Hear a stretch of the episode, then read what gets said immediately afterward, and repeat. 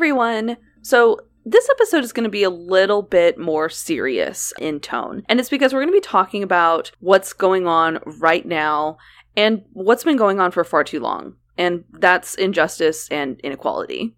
This podcast, as you know, it's ultimately about justice.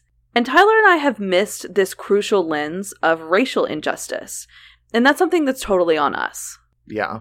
We really have. And Brittany and I have spent a lot of time the past few weeks really reflecting on ourselves and educating ourselves because there's a lot that we didn't know, which Yeah. is so fucked up, but we needed to educate ourselves. I mean, let's be real. The history we all learned in school was completely whitewashed. Yeah.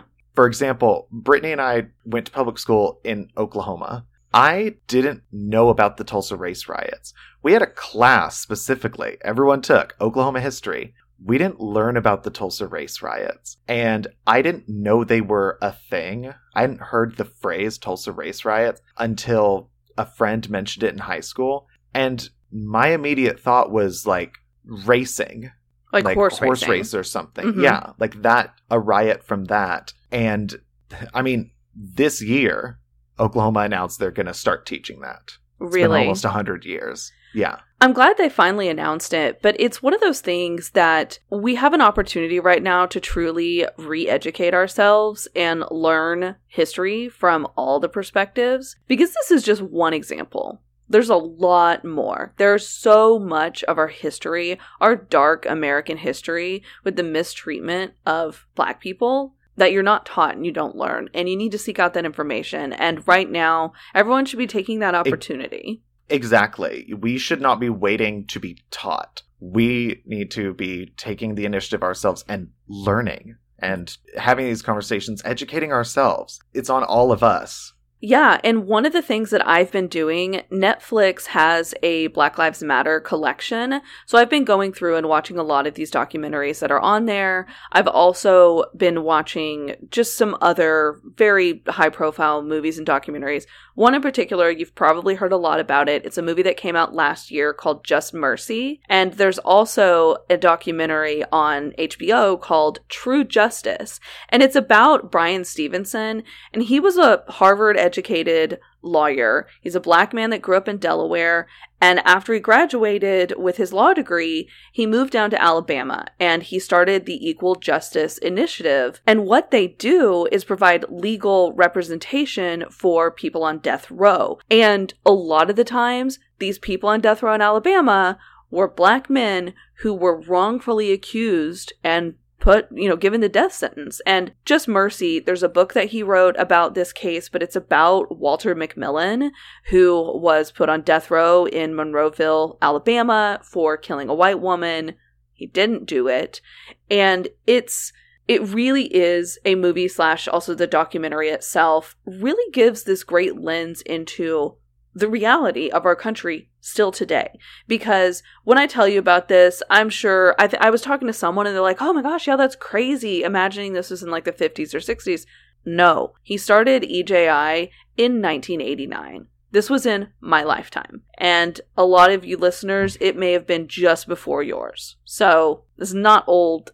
And just as a reminder, we are donating all of our June Patreon proceeds to the NAACP Legal Defense Fund, and Ty and I are actually going to be matching that. We talked about this, uh, I believe, in the last episode, but just wanted to give you guys a reminder that that is another step that we're taking, and it's donating, showing support. That's that's another way. It's another tangible action that you can take that has impact. Yes, absolutely. Also, if you are not part of our Patreon community but you still want to contribute, please feel free. You can send us your donations, your contributions through PayPal. You just send it to our email, bloodandwinepodcast at gmail.com. And any, anything we get through PayPal, we will add to our contribution to the NAACP Legal Defense Fund. Well, with that, Ty, I think, do you want to, let's just go ahead and jump into our topic. Yeah, I think we should uh, definitely just jump right into topic. This is, um, I'm predicting, going to be a long and very intense episode. So, Agreed. We are going to be talking about riots. This is something that is so prevalent right now in our history, like in our present. We want to talk about some historical riots that have helped change our nation. And Tyler and I recognize how uncomfortable this conversation is. And that's exactly why we're having this conversation. I think it's so important to recognize that these are conversations uncomfortable to have. I know for me, there are a lot of times I have felt uncomfortable having conversations specifically about race because I'm white and I don't feel like I don't feel like I'm the appropriate messenger or it's not an experience I understand racism and it's uncomfortable but the thing is we need to be comfortable being uncomfortable because it's so much more important to have these conversations, as uncomfortable as they may be, than to ignore them because it's, oh, that's a subject that's like, that makes me feel weird talking about it. So we're just going to not talk about it because as white people, we have that privilege that we don't have to think about race every day. Exactly. We live our lives not having to i mean not having to think about our race and how it affects and that's not true for people of color so the the fact that we get to say this conversation makes me uncomfortable so i'm not going to have it is so rooted in white privilege and is one of the reasons why fuck that we need to be uncomfortable we need to have this conversation because if you're not having it you're not letting other people's voices be heard Exactly. And this is, like I said at the beginning, we are a podcast that is rooted in injustice and inequality, and we're not talking about racism enough. And that is a huge factor when it comes to both of those. And so we're mm-hmm. doing it. And I mean, riots in of themselves, it's like Martin Luther King Jr. said, riots are the language of the unheard. And for my case, which sneak preview, I'm doing Stonewall.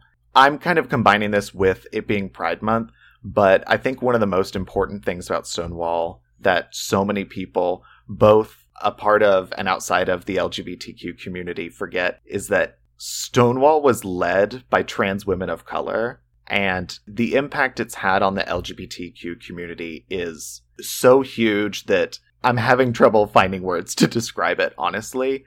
Well, it's what rooted gay rights. It, it's what started the movement. And the gay rights movement is one that could not have happened and would not have happened without the civil rights movement preceding it.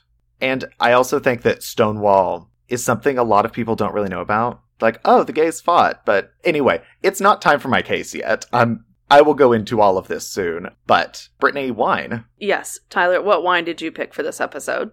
So the wine I'm drinking today, I think it Brittany, I know it's going to surprise you, listeners. I think it's really going to surprise a lot of y'all because I'm drinking the Barefoot Pinot Grigio from California. Could you have picked a I, you know what? No, I'm not going to judge because, to be totally honest, I've never had the barefoot Pinot Grigio because I would never pick it up. So you'll have to tell me how that one is. Well, so I wanted to specifically get barefoot because, tied into my case, barefoot wine has always been such a huge supporter of pride and has been donating and been a part of it since like 1988. Whoa. Which is insane. And I know we've shit talked barefoot before, but I was like, you know what? I can drink a cheap wine, even if it's not like a cheap cab, even a bad one you still drink. So I went to Walgreens to get barefoot, and my options that they had red Moscato, Moscato, Riesling, and Pinot Grigio. And I was like, well, okay, I'm gonna drink a Pinot Grigio.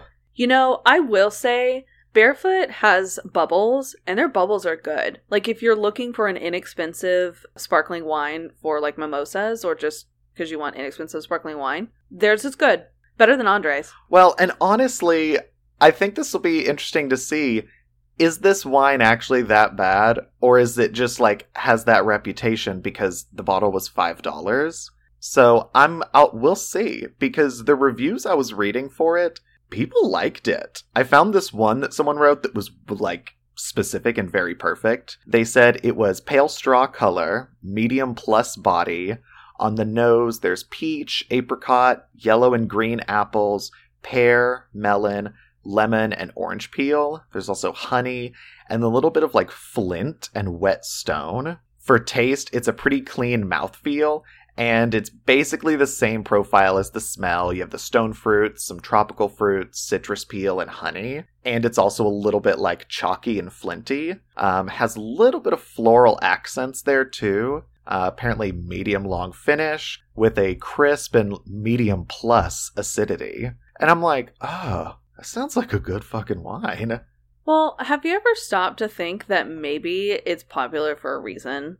Because it's good and it's cheap? And think about it. We drink cheap wine 24 7. Uh, you know, why can't this one also be a good cheap wine? I mean, honestly, the price does not indicate quality as much as you'd think. One of my favorite wines is Two Buck Chuck, and that's literally the cheapest wine I've ever seen in my entire life, and I love it.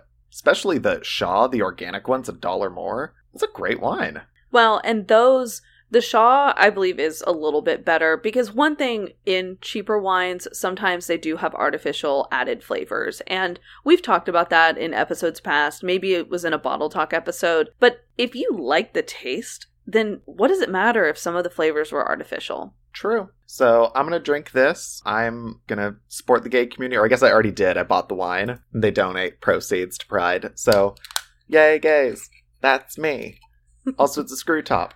Oh, I mean, it, it smells like a fine Pinot Grigio. I don't mind Pinot Grigio as much as you do.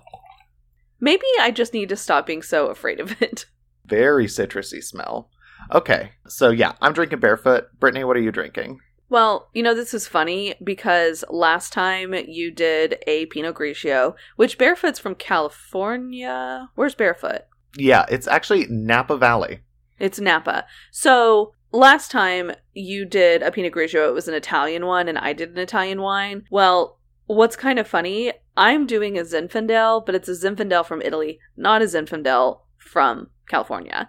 So Oh. it is the 2018 Caleo Zinfandel from Puglia, Italy. Uh, I looked up how to say that word. I still may not have said it the best, but I did better than last time. But what I find funny is it's like you have a Pinot Grigio, which I associate with Italian wines, and I'm doing a Zinfandel, which I generally associate with like American wines, but it's Italian. No, totally. We kind of switch things up a little bit.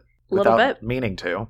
So this wine is an intense purple color. It tends to actually lean a little bit towards amber when it's starting to age. It has a very solid structure, which is because it has an elevated alcohol level and there's a nice balance between the soft tannins and the acidity. So it's not too tannic, it's not too acidic. It's fruity with notes of plum, cherry, marmalade, and tobacco. And it also has some nice jammy notes of blackberry, boysenberry, and darkberry.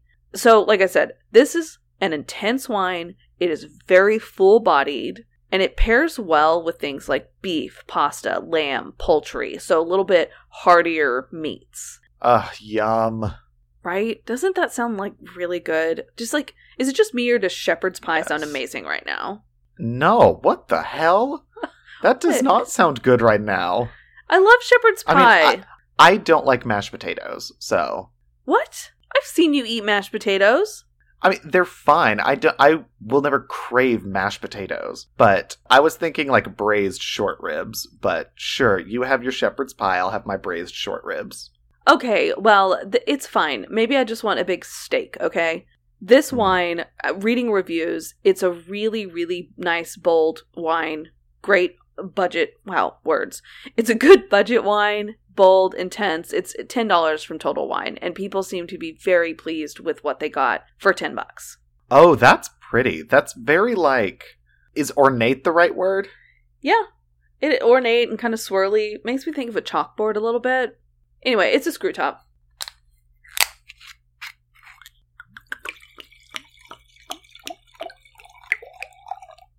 Wow. That smells very fruity. I remember when I used to drink Zinfandel so much, and I was like, oh, this is like so bold and crazy. And it is, but it's also so fruity. Not in a bad way, but compared to my palate now and how it used to be, you really do. Like, I can immediately smell all of this dark fruit. Yeah, that's actually one thing I've noticed with your palette over the two years plus we've done this podcast is you're noticing a lot more of the fruit flavors in things like cabs and zins and stuff. Yeah, they scream out at me now, but I think we should try these wines. Yes. Cheers. Cheers. Wow. I want to hear about this barefoot. Tell me about it. It's very lemony and minerally. Like a uh what's the the pea like a Perrier, the water bottles that are like lemon mineral water. That's the flavors I'm getting. I mean, it's a little bit it's acidic, it's very citrusy, almost not metallic, but it's not bad. When I was listening to the review and hearing, and by listening to the review, I mean saying it, I was surprised how many different flavor and smell notes were in it because usually, from what I've seen, the more notes and the different it is, the like better the wine is. And so I was like, oh shit, that's a lot. This is more of what I expected. I'm not getting all of those. I'm pretty much just getting like lemon and mineral. Uh, but it's not bad. This is a totally solid Pinot Grigio. You seem pleased. I mean, I'm gonna have no problem finishing this bottle. What percentage are we looking at? Probably 12. Twelve point five. Yeah. So, what what's uh what's the Zin like? This is very good. It is smooth. It's very beautiful, which may sound weird when I'm talking about a wine, but it it just feels so nice. The acidity is not it's not there, it's not harsh. A lot of the red wines I drink now, they're very acidic. This one is is nice. Mhm. It's it's smooth down. I said smooth like 7 times. It's very fruit forward. I'm getting a lot of those deep dark berries like the blackberry and boysenberry, little notes of plum. I don't get any cherry. I don't really get tobacco. More so, I'm getting spices. And I just realized it has some stuff on the side. Yeah, fruity and spicy. That's what I'm getting. The description I read online said tobacco, but I'm getting spices. And it is a very dark, intense color. Look how dark this wine is. It's like black. Wow. Yeah. So you can barely see a hint of a little bit through it. You can't on the camera, but I can, like looking out the window. I can't see through it. It is totally opaque. Is that the right one? Yeah. where that you can't see through it. So I'm happy Yep. with this wine. I can see why people said this was an excellent value for your money. It reminds me of Seven Deadly Zins, which is like 18 to 20 dollars depending on where you go. This was 10 and I think it's very very comparable. Well, all right. We have our wines, and I'm gonna go pop mine in the fridge, and then I'm jumping into my case. Okay. So, like I said earlier, the case I'm doing is the Stonewall riots, and the sources I used, get ready, there's a thousand. I used three Wikipedia pages. The Wikipedia pages for Stonewall riots, Marsha P. Johnson, and Sylvia Rivera. An article from History.com by the History.com editors. An article from Encyclopedia Britannica by the Encyclopedia Britannica editors. An article in The Atlantic by Garance Franke-Ruta. A CNN article by Emanuella Grinberg. An article in the Harvard Gazette by Colleen Walsh an article in the New York Times by Julia Jacobs, and then the documentary Stonewall Forever from New York City's LGBT Community Center that was directed by Ro Haber. And y'all, this documentary is so important, and it's on YouTube. It's like 20 minutes long. You have to watch it, y'all. You have been telling me to do that and it is now I'm I'm skyrocketing that one on my list because you've been telling me for the last like multiple times the last couple of weeks, but you've been telling me for a while that I need to watch that freaking documentary. I mean, that documentary, I saw it last year. It was made for the 50th anniversary of Stonewall, which was last June. And my work did an event. We watched it, watched the premiere. And that was the first time in my life that I was ever proud to be gay. It's so important. Y'all have to watch it. Yeah.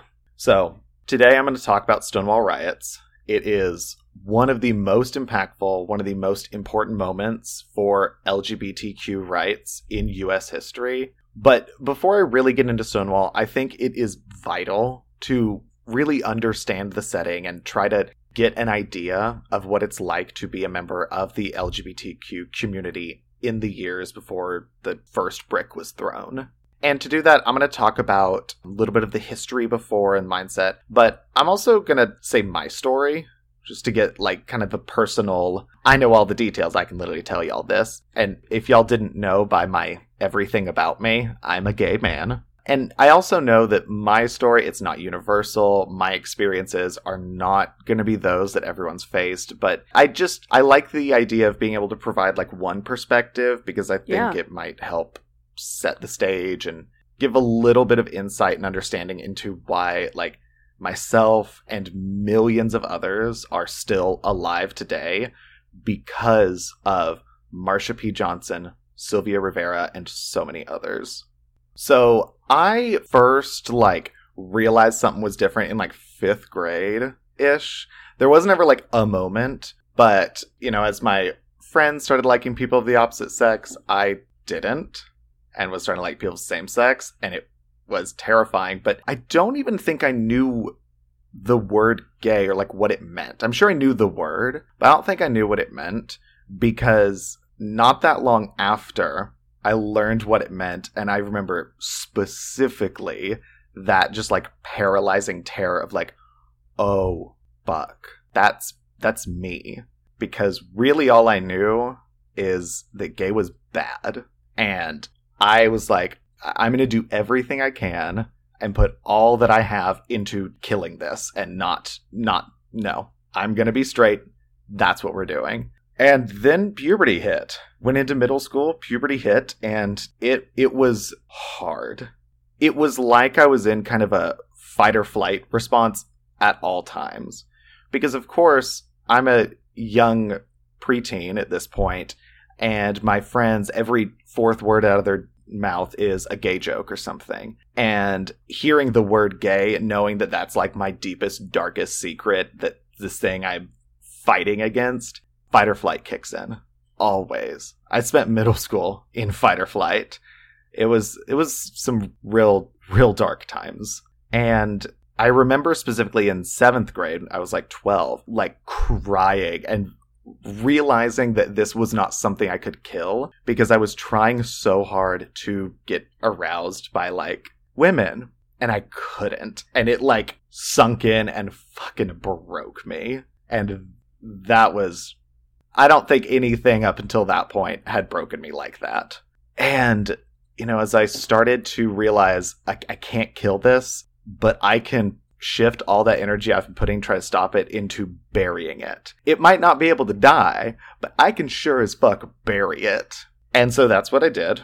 And I went into high school and started to, like, I moved into a different friend group, basically, that was a lot more accepting and open. And I was able to start, like, pulling down my walls. And because of them, I was able to get to a point where I, I was honestly accept it is the right terminology because it was like accepting a defeat because it it still wasn't a happy thing for me or something to be proud of. It was just like, well, this isn't ever going away. And if I want to live my life, it's going to be a part of it. So fuck it. And then also, so I came out in high school. I was like 15. And the day it happened, I had already come out to some of my friends. And then I guess it got leaked. But I realized, like, in the morning that, oh shit, other people know. And by the end of the day, everyone's going to know. And I had this moment of, like, you know what? If there's going to be this narrative about me, I'm going to be the fucker who writes it. So I told my friends, I was like, spread it. Fuck it. Tell everyone. And then there was this moment in seventh hour when this asshole guy was like, try to fucking use my secret as a weapon and be like, you know he's gay. And he got responses from everyone of like, yeah, we know, he told us already. That's exactly what you wanted. Oh my god, it felt, it was like my Mean Girls moment kind of thing. You know, I also, at, at that point, I had started to be more open about it, you know, going to, uh, we had the rec room in Oklahoma City. It's a under 21 drag club. You could be like 16 and go in. And that was the first time in my life I was ever surrounded by other gay people. because uh, my high school was huge. We had like my class was 700 people, but I think by the time I graduated, five of us were out that I knew of, which the number I always hear is like 10% of the population is gay or LGBT in general. And I'm like, mm, there's 70 of y'all. Also, you know, grew up in Oklahoma, and my high school experience was not that bad. I had a friend who, one of the fucking homophobic assholes in our class, tried to run him over in the parking lot with his truck. So it was not a safe atmosphere. And then in college, that was when I had my first boyfriend. I went to OU. It's in Norman. It's like far and away considered the most progressive city in Oklahoma. But we still got like beer bottles thrown at us because we were holding hands. Jeez. And at this point, it was it was still very much like an accepting I was being gay. Like in my mind, there was always the fuck, I'm gay, it's who I am.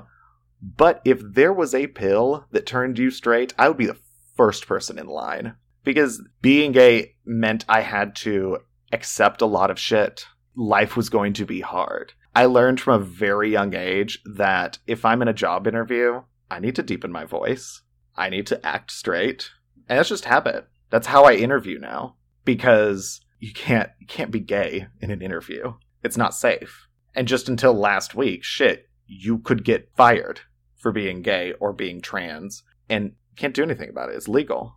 You know, d- have deciding, oh, at my desk, I'm going to have a picture of like me and my husband. Taking that risk of like family photo is taking the risk of losing your job.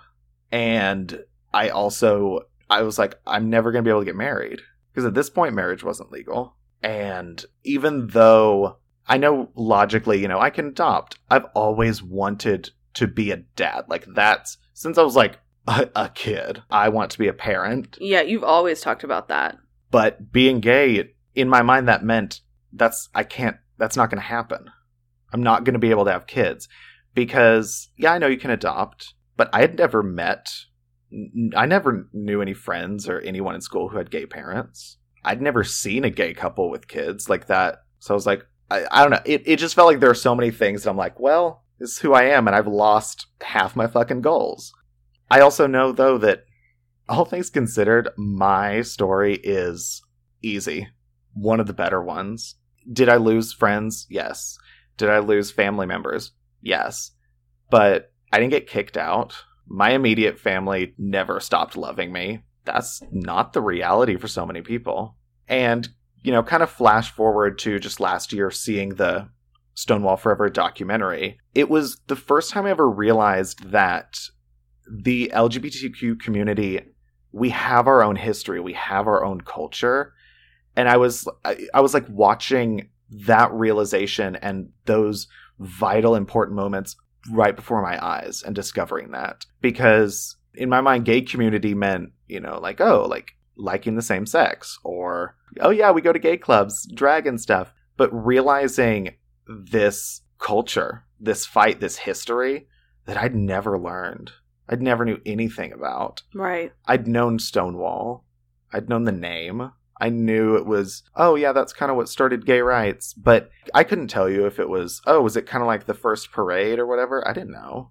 And so watching that documentary was i mean it was honestly it was the first time i ever felt proud to have this history and be a part of this community and for this to not be something that i, I can be me in spite of. It was i can be me because of. And so that's my experience. That's a little personal experience to get you on the mindset because that's also the experience of someone born in 1993 i i was able to live and be young through huge changes in laws it was so much worse back before Stonewall. So I'm going to jump into like a little bit of the history background. Well, before you jump into your case, I just want to say thank you for being so raw and so honest and sharing that. I feel like a lot of that I knew, but a lot of that I didn't know. And hearing your story from the moment you realized you're gay and how you fought against that and how you had that mentality that it was so wrong. I mean, it, it breaks my heart because I know a lot of that you were doing internally completely alone. And it wasn't until you truly had friends that were supportive and there for you that you felt more comfortable to be who you are. Still uncomfortable, but more comfortable. Mhm. And I think it's such a difficult but also beautiful narrative because it shows why supporting everyone and, and equal justice and just equality it's so important because if you hadn't had friends who had your back who knows where you could be thank you for sharing all of that Yeah. I actually last night was like, I'm gonna just like write this down, put it in my notes, and then it became like a multi page essay. So I was like, uh, nope, not gonna do that then. That's too long. But I just think it's important to like give a little bit of insight into like the personal story of it, but also to understand I had it so much better than so many other people. yeah So today and then, because what the air and the atmosphere around the LGBT community was before Stonewall, we got to go back to right after World War II. Because after World War II, that was when McCarthyism came into play. And McCarthyism was, it's generally talked about as this like very anti communist, Red Scare kind of, where anything that could be seen as communist or abnormal, no, that is un American. That is the worst thing you can do. And when I say that, like, it's this very anti communist, like, thing, it's like something out of like a post apocalyptic novel. Joseph McCarthy was a senator. That's why it's called McCarthyism. He like started it. He would conduct hearings searching for communists that were in the US government, in the army, in agencies and institutions, and this set off this national paranoia. Like, are your neighbors secretly communists? Is the woman who checks you out the grocery store, is she going to be the person who leads the Soviets to dropping the nukes on you? And so people like communists or people in the LGBTQ community or people of color, they were deemed un American and they were security risks. And gay men and lesbians were included on this list specifically by the US State Department because they could be susceptible to blackmail. So they could be Russian spies. And so at this time, things kind of kick into like full gear to stop the gay. In 1950, there was a Senate investigation, and in the report, they said that it's generally believed that those who engage in overt acts of perversion lack the emotional stability of normal persons. And they said that all the government intelligence agencies are in complete agreement that sex perverts in government constitute security risks. So people were immediately being denied jobs, immediately being denied stuff in the military for being suspected of being gay. And throughout the 50s and 60s, the FBI and police departments, they kept lists of people that were like known homosexuals. My Um, They would Oh, I mean, it's when I say it's some like Hunger Games sound and shit, lists of people that are known to be gay and where they frequent, um, who their friends were. The post office kept track of their addresses, and anytime something that could be seen as like gay went through the mail, they noted that. They're like, this is the address it was sent to, and sent it to the FBI. And state and local governments closed down bars that catered to gay men and women, shut them down, and the customers were arrested. They were exposed in newspapers. And at this time, they outlawed wearing clothes of the opposite gender. So someone dressing in drag, that's illegal. That gets you sent to jail. Also, being gay gets you sent to jail. So wait, I just want to take like 10 steps back. They wrote if something looked gay in the mail, they noted that. I mean, it's not like people are mailing dildo shaped boxes. Like what how do you identify a piece of mail as gay? I don't know how you would other than opening it. Y- yeah, because I think of most packages unless it's sometimes there's like a brand logo on a box if you order it like i mean terrible example but like Yeah. amazon it says amazon prime but there could be anything in that box but so that makes me think there was invasion of mail like opening their mail which that's like so not right Oh, a hundred percent. also everything else you said is horrendous as well Well, and just keep in mind as I'm saying all of this that this is just being th- this is just sexuality and gender identity. This isn't even taking all of the different shit that people of color are facing at this time. right So it's so much worse because then you take into account redlining and shit. But in 1952, the American Psychiatric Association listed homosexuality in the Diagnostic Statistic Manual as a mental disorder. And so now it became commonplace gays to be sent to jail, to be sent to asylums. And I mean, throughout this time, like, being gay is illegal. Mhm. Having ga- if you're caught having gay sex, you will be sent to jail. Which that was a law for a really long time, wasn't it? Like until recently, right? Yeah, I'll, I'll tell you at the end uh, just how recently. No, I have an idea, and it's no. And so, because of everything that was going on in the 50s and 60s, LGBTQ individuals and people in the gay community, I I'm going to use them kind of interchangeably. I mean, the when I say gay community, I mean for it to encompass like sexuality and gender identity and like all of it. Members of the community would flock to gay bars or clubs, places of refuge, but they weren't gay bars. They were just bars that people like kind of kind of knew like, "Oh, this is a safe one." Right. It's not going to have a rainbow flag or any signage that's like "Y- y- gays are welcome, but it's going to be known like, "Oh, that's safe for all of us. The owners are good." And that's kind of as a community where we can go and literally the only place outside of your home that you can let your guard down and be yourself. Word of mouth, I'm assuming, was huge in knowing these Mm-hmm. places. I mean, because like you said, there's no signage, there's no anything. It's like you have to know someone who knows someone who knows. Oh yeah. I mean they were they were fucking speakeasies basically. Yes. But in New York State, the liquor authority when they caught wind of these places of bars that were serving alcohol to known or suspected LGBTQ individuals, they would shut them down. And they argued that like j- just a gathering of homosexuals was disorderly conduct.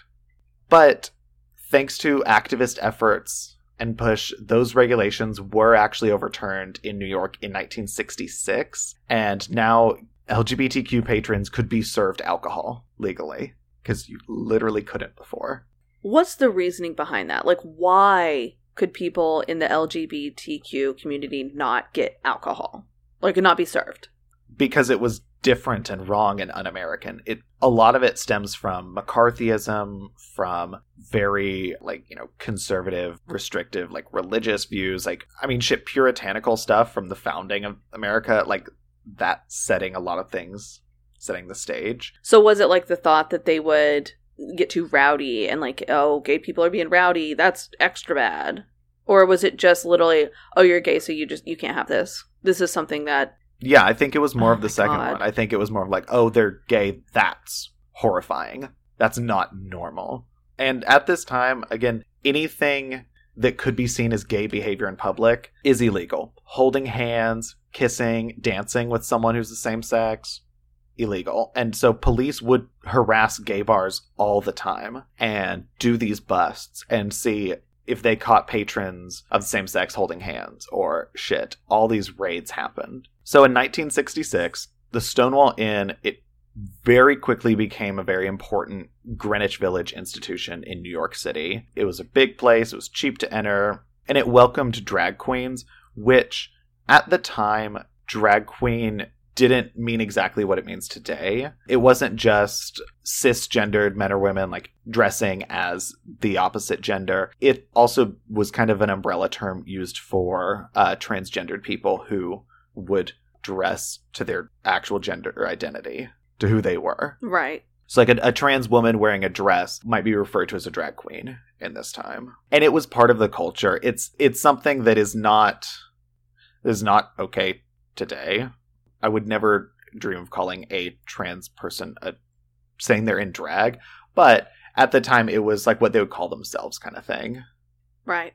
But most gay clubs and gay bars at this time that were just finally legalized, they turned away members of the trans community because even still, even in the gay community, and it's as true today as it is as it was then, there's still so much racism, sexism, biases. I mean, even in this op- oppressed community that just finally it's finally legal for us to come together, they're still saying, "Oh no, you're outcasts, you're others." We're members of the same okay, not you. Exactly Oh my god. fucking gross. But the Stonewall Inn was a place where they were welcomed. And it was also a place where many homeless gay youths and runaways were able to go. And also, still very true today, but again, at this time, coming out as a youth means becoming homeless. Like that, that's what it is. Yeah, I mean, it was just, you know, If- people being kicked out of their homes and being disowned essentially by their families or not being able to lease a place or buy a place, just like all of that. And it, I mean, that happens today way too often, but then it was the norm. And the Stonewall was one of, if not the only gay bar left that allowed dancing. So it, it was this hub for the community. And raids happened all the time. Usually, corrupt cops would tip off bars that were owned by the mafia. By the way, most gay bars were owned by the mafia because if the owners are victimized, you can victimize them more. So, usually, many of the gay bars, they're mafia owned. They'd get word from corrupt cops and they would be able to like stash the alcohol away and like hide the illegal activities. But in the early morning hours, like 1 a.m. on June 28th, 1969, the Stonewall Inn was raided by surprise. They had no warning this time. The police came in with a warrant and they entered the club and just started like beating people. There were about 200 people in the bar at the time, and there were a lot of patrons that had never experienced a police raid, so they don't know what the fuck is going on. But then they started to kind of realize what's happening. People were running out of the doors, out of the windows in the bathroom, and then police barred the doors so no one could get out. But the the raid didn't go as planned. The standard procedure at the time was to line up the patrons, check their ID, and then female police officers would take the customers that were wearing women's clothing to the bathroom to verify their sex. And if anyone appeared physically male and was dressed as a woman, they were arrested. But many of the drag queens and trans women in the bar, they refused to go with the officers. Good. They said, "No, we're tired. Fuck you." The many of the men that were in line refused to show the officers their ID. And so police were like, "You know what? Fuck it. All of you are coming to jail." So they're just like mass hmm. arresting everyone. Yeah. But what they don't realize is while that's going on in the bar, the people that had escaped didn't leave. They were still outside the bar. And a lot of other people in the community and the neighborhood were coming out and coming outside the bar. And they weren't dispersing because they were tired and fed up with this constant police harassment, this social discrimination. And so they they surrounded the bar. And especially as more people were getting arrested, getting manhandled, beaten, the crowd was getting angry. And not that long after the raid started, there was about 100, 150 people outside the bar. And when they were seeing the members of their community getting getting beaten, getting thrown into cop cars, it like lit the spark. That's not how the phrase goes. It like Something sparked like the that. it sparked the fire. It it lit the yeah. match. It it was the last straw. Well, it it started. It it started a little little slower and then it blew because pennies, then beer bottles are being thrown at the police car. Oh, wasn't it the pennies because they were like paying them, paying them off or something? Yeah. And I mean, as the police are like coming out of the bar with people, people in the crowd are like posing, exaggeratingly like saluting the police, and just basically like calling the fuck out. Like so much sass. Yes. And there was one person that was quoted as saying, wrists were limp, hair was primped, and reactions to the applause were classic. And at one point, an officer hit a lesbian woman over the head as he was forcing her into the police van. And she looked at the crowd and she shouted, like, why don't you do something? And that that lit the match. The crowd started to fight because the officer then picked her up and just threw her into the car. And so, at like that moment, it became explosive, and the Stonewall raid had become the Stonewall riots. So at this point, the riot had begun, and the police they called reinforcements in, and they barricaded themselves inside the bar. And this police barricade, it was repeatedly breached, and the bar was set on fire. But the fire department got there, they put out the flames. It wasn't like a we're gonna burn the police to death in in there. It wasn't like the entire building in flames kind of thing. The fire was put out, the police were rescued from inside Stonewall, and the crowd that night did start to disperse. And when the fire department arrived, the riot squad or the TPF, the like riot police showed up and that's like they dispersed the crowd. And Bob Kohler, he is a pioneering gay rights activist. He was actually walking his dog by Stonewall that night and he saw the riot police arrive. And he was quoted as saying, I had been in enough riots to know the fun was over. The cops were totally humiliated. This never ever happened. They were angrier than I guess they had ever been because everybody else had rioted, but the fairies were not supposed to riot. And no group had ever forced cops to retreat before. So the anger was just enormous. And I mean, they wanted to kill. Hey, don't fuck with the LBGTQ community. Mm hmm. For fucking real. So all day the next day, or I guess that day since this started like early morning hours, all day on Saturday, June 28th, people came to look at the Stonewall Inn. It, it was burned, it was blackened, graffiti was on the walls, and the graffiti said things like drag power, they invaded our rights, support gay power, and legalize gay bars. And at this, I mean, the riots are happening. Like the riots happened for many days. Yeah. And one of the things that was really remarkable to so many that were witnessing it is this sudden exhibition of gay affection in public. It was described by one witness as from going to places where you had to knock on a door and speak to someone through a peephole to get in, but we were just out. We were in the streets. For the first time ever, there were people outside, not in secret, holding hands, kissing, dancing, Being happy. expressing being ha- being themselves. yeah. The next night, thousands of people gathered in front of Stonewall, and Stonewall opened up again. They were like, "We're not going away from the community." And also, Stonewall Inn, it's on Christopher Street, so Christopher Street will come into play Mhm. a lot. There's your geography lesson. hmm I've never been to Stonewall. I've been to New York multiple times, and I want to go to Stonewall so bad. It's still there today. I thought it was gone. I'm so embarrassed. I lived there for two years and I had no idea it was still there. I know the area. I probably walked by multiple times and had no idea. I mean, that's the thing. It looks like just a bar, but it's still there. It's still open. God, we need to go. So by this point, Christopher Street is completely packed with people who are there at this at Stonewall. It's the center, and they were spilling into the different blocks. Basically, all of Greenwich Village was the site of the Stonewall riot this night.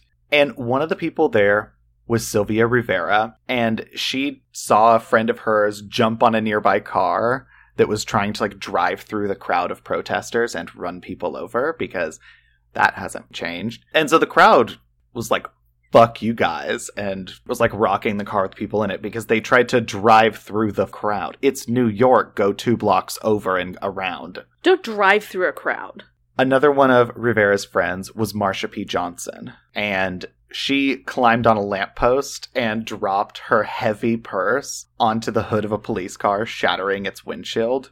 That's a heavy purse. Shatter the windshield. Oh, yes. Was it full of bricks? Shatter the windshield. Probably bricks. I would not be surprised. Sylvia Rivera and Marsha P. Johnson are they're both trans women of color, and I'm going to go into them a lot here in a little bit. But they are so integral to the gay rights movement and the Stonewall riots and everything. And there is a documentary, The Life and Death of Marsha P. Johnson. On Netflix. I haven't watched it yet. And I doing my research, I was like, I need to. You should have. I mentioned it again. It's so good, Tyler. Oh my gosh. I watched that a few years ago, a couple years ago, I guess at this point. And that for me was part of my introduction to Stonewall. I, like you, had heard of it and I was like, oh yeah, Stonewall. It was like, you know, the. I actually think I thought it was also the start of the Pride Parades. Watching that documentary opened my eyes so much and it, it's absolutely worth a watch. Yes. And Marsha P. Johnson, she is this tall, powerful, black trans woman.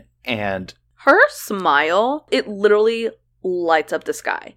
Like just this beautiful, happy smile. It's literally like the grin that goes from like ear to ear to ear, basically. Just so happy. I see why people adored her. mhm, she is so fucking inspirational. The Stonewall riots that were happening lasted about five days. Sometimes they were huge. Sometimes there was just a few hundred people kind of protesting, but it was five days of riots. And a lot of historians, they see the Stonewall riots as this spontaneous protest against this perpetual police harassment and this social discrimination that is just plaguing the LGBTQ community. And there had been other protests by gay groups before, but Stonewall was the first time that lesbians, gays, transgender people united behind this common cause and became the community. I mean, this really, the Stonewall riots, as much as it is a start of the gay rights movement,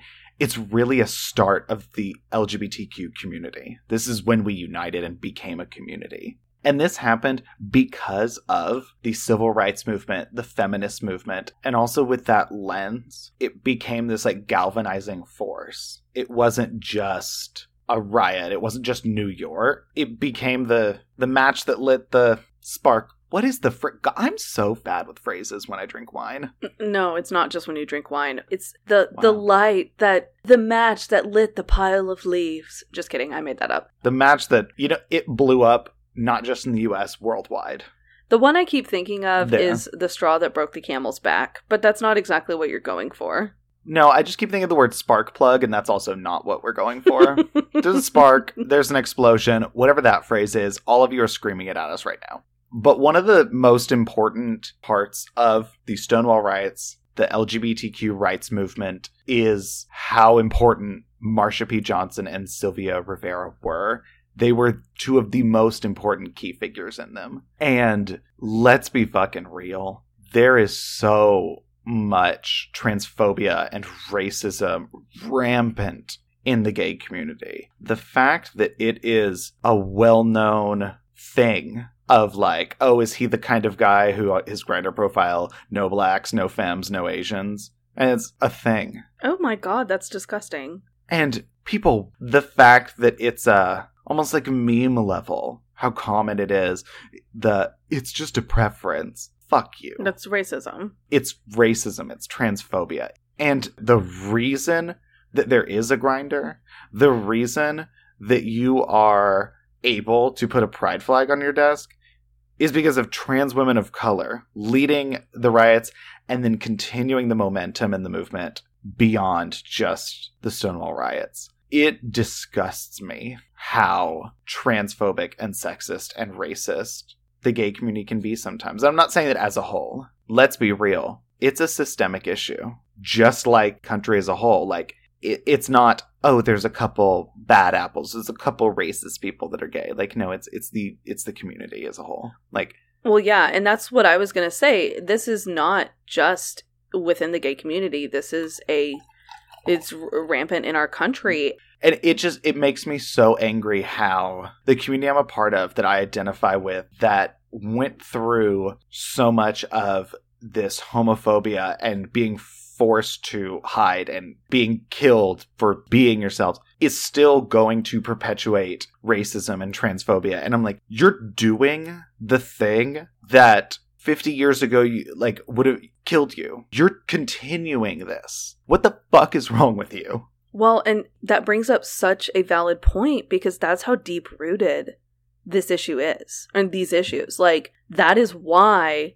we're bringing this up. That's why we're having this conversation because it's everywhere. It is. So, members of the LGBTQ community who are listening, also everyone who's listening, do not ever forget that the reason that we have marriage equality, that I don't have to get fired at work, that it's not illegal for me to be gay, is because of the fight of trans women of color. They did this. They fought this. So many people joined them, but they led this and continued the fight. It didn't fizzle out after the Stonewall riots. It continued. And after Stonewall, which I see a lot of uh, times people will call it Stonewall Uprising. I don't want to use the word riots. I think we should use the word riots. It's what it is. Yeah. It's it's horrifying and outrageous because it is. Yeah. And after Stonewall, Marsha P. Johnson, she joined the Gay Liberation Front and she participated in the first Christopher Street Liberation Pride rally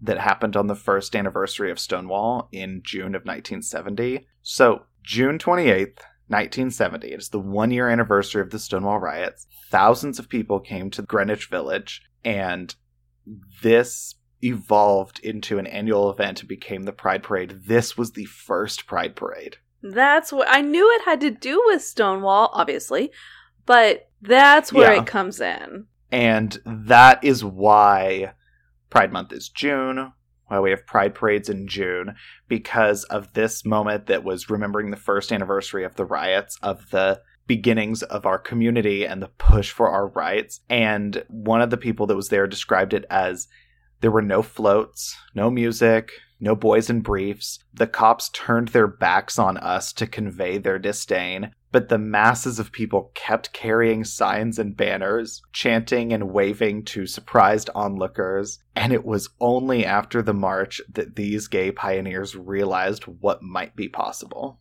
There had never been a gay community before.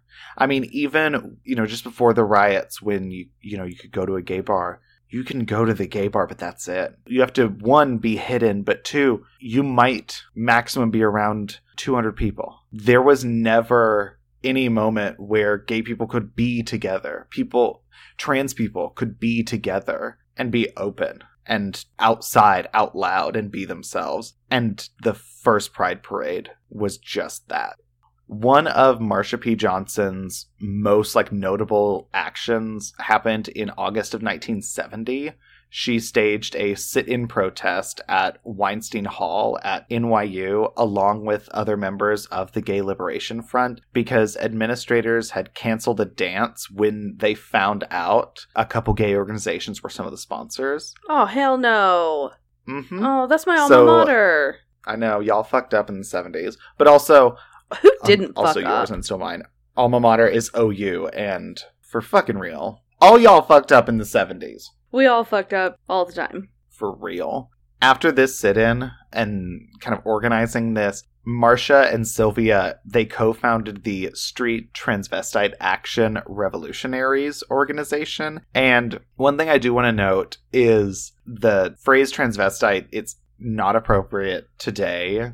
The correct term is transgender. Also, I am cisgendered. So if you are trans and you're like, fuck yeah, I'm reclaiming the word transvestite, like, yes, yes, absolutely. But I just wanted to throw that out there. I'm going to be saying the word transvestite. I understand it's not an appropriate word today, but it was the word used then by themselves, what they call themselves, and like the name of these organizations and the name they owned, kind of thing.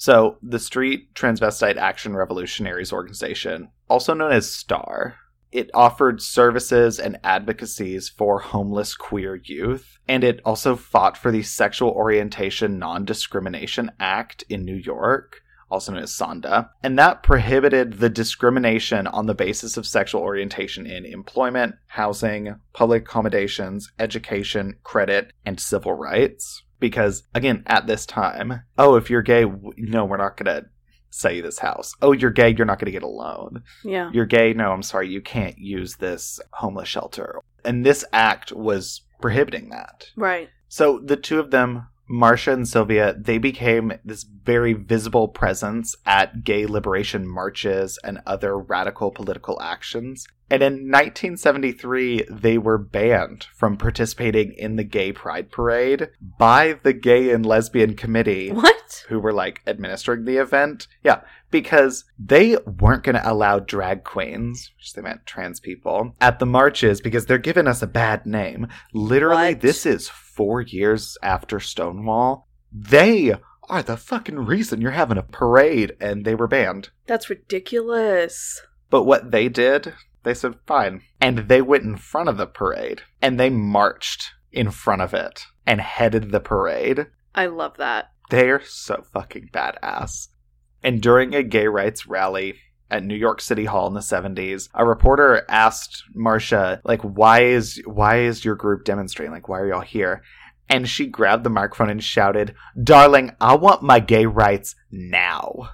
Marsha and Sylvia went on to establish the Star House, and that was a shelter for gay and trans street kids in 1972. And they paid for the rent with it by money they made from sex workers. Mhm.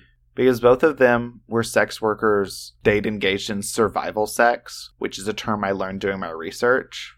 And it's it's when someone works as a sex worker for food or shelter. And they took the money they earned and paid rent on the Star House so that gay and trans youth could have a roof over their heads. The generosity of these women is so inspiring. Oh yeah. So while the Star House it wasn't like focused on performance, Marsha was a drag mother to the Star House. And drag culture is one I didn't realize until way too recently that it's not just, you know, like, oh yeah, like gays dressing up in like as like sexy women and like lip syncing. Like I mean that is a part of it.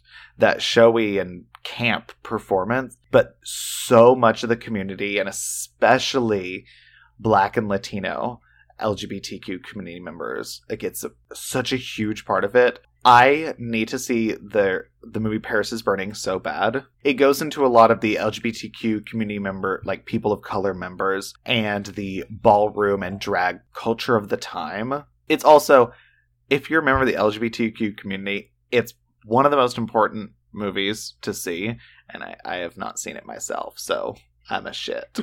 but it's Paris is Burning. Watch it. But Marsha, she's the drag mother of the house. And this is a tradition as like choosing a mother in the black and Latino LGBTQ community. So Marsha, she worked to provide food and clothing and emotional support and this family structure to her young drag queens and the trans women and non-binary and other homeless youths of the community that were living there and living on the docks and on the streets in the area. For those of y'all that aren't familiar with like drag culture, like a drag queen has a drag mother who like teaches them kind of thing. But it's not just like a work mentor who teaches you like, oh, do these moves. And it's a family structure and it's born out of the black and Latino LGBTQ community. Yeah, it's it's more than a work mentor. It's like a life mentor, like a parent would yes, be. and it's I mean it's it's a mother. It's a parent. and yeah. and that's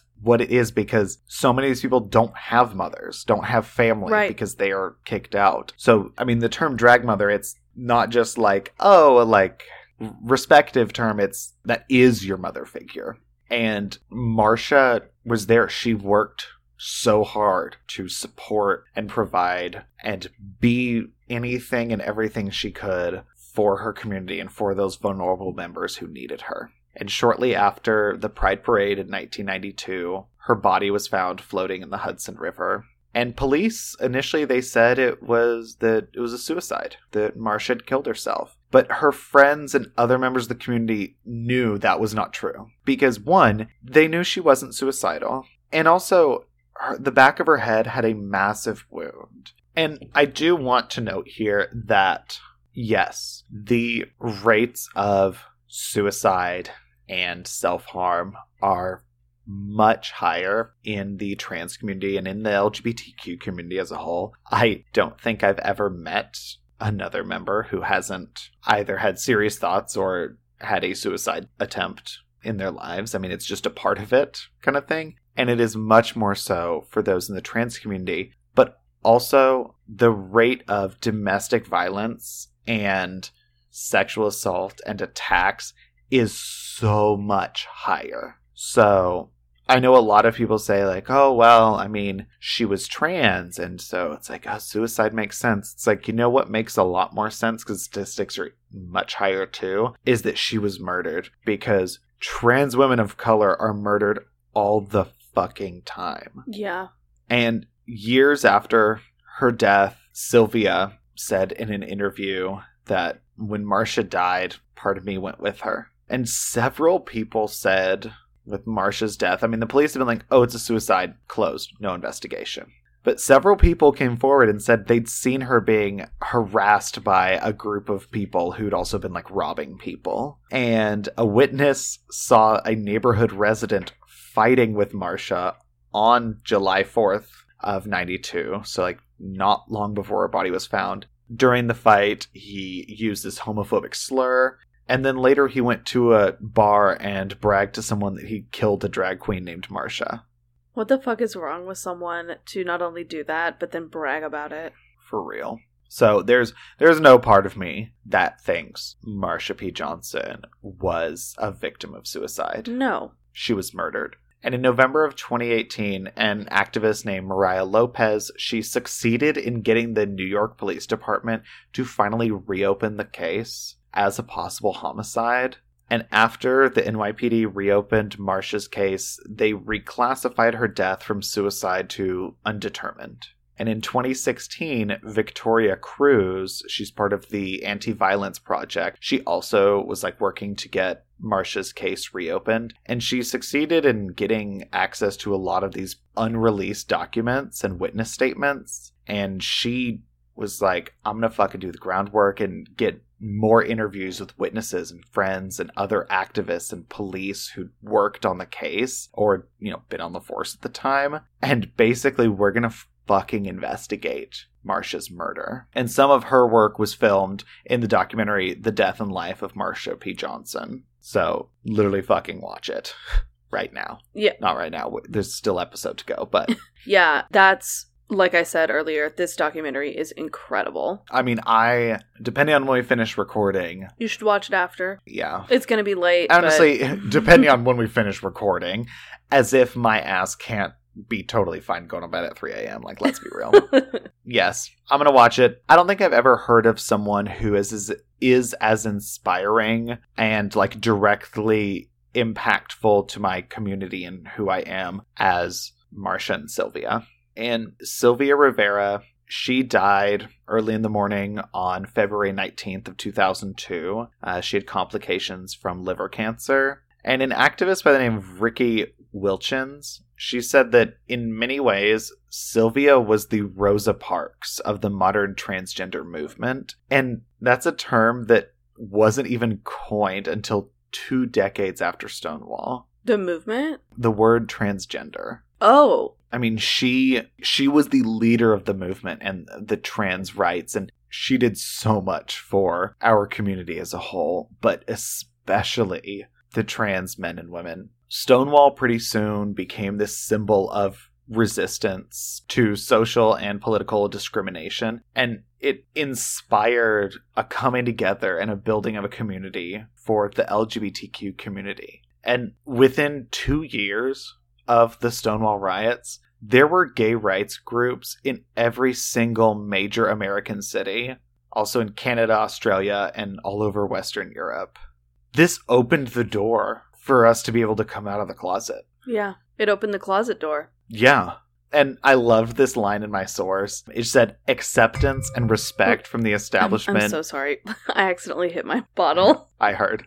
It said acceptance and respect from the establishment were no longer being humbly requested, but angrily and righteously demanded. No more requests, only demands. No more fucking requests. There are times when you cannot ask for your life, you have to fight for it. And this is why.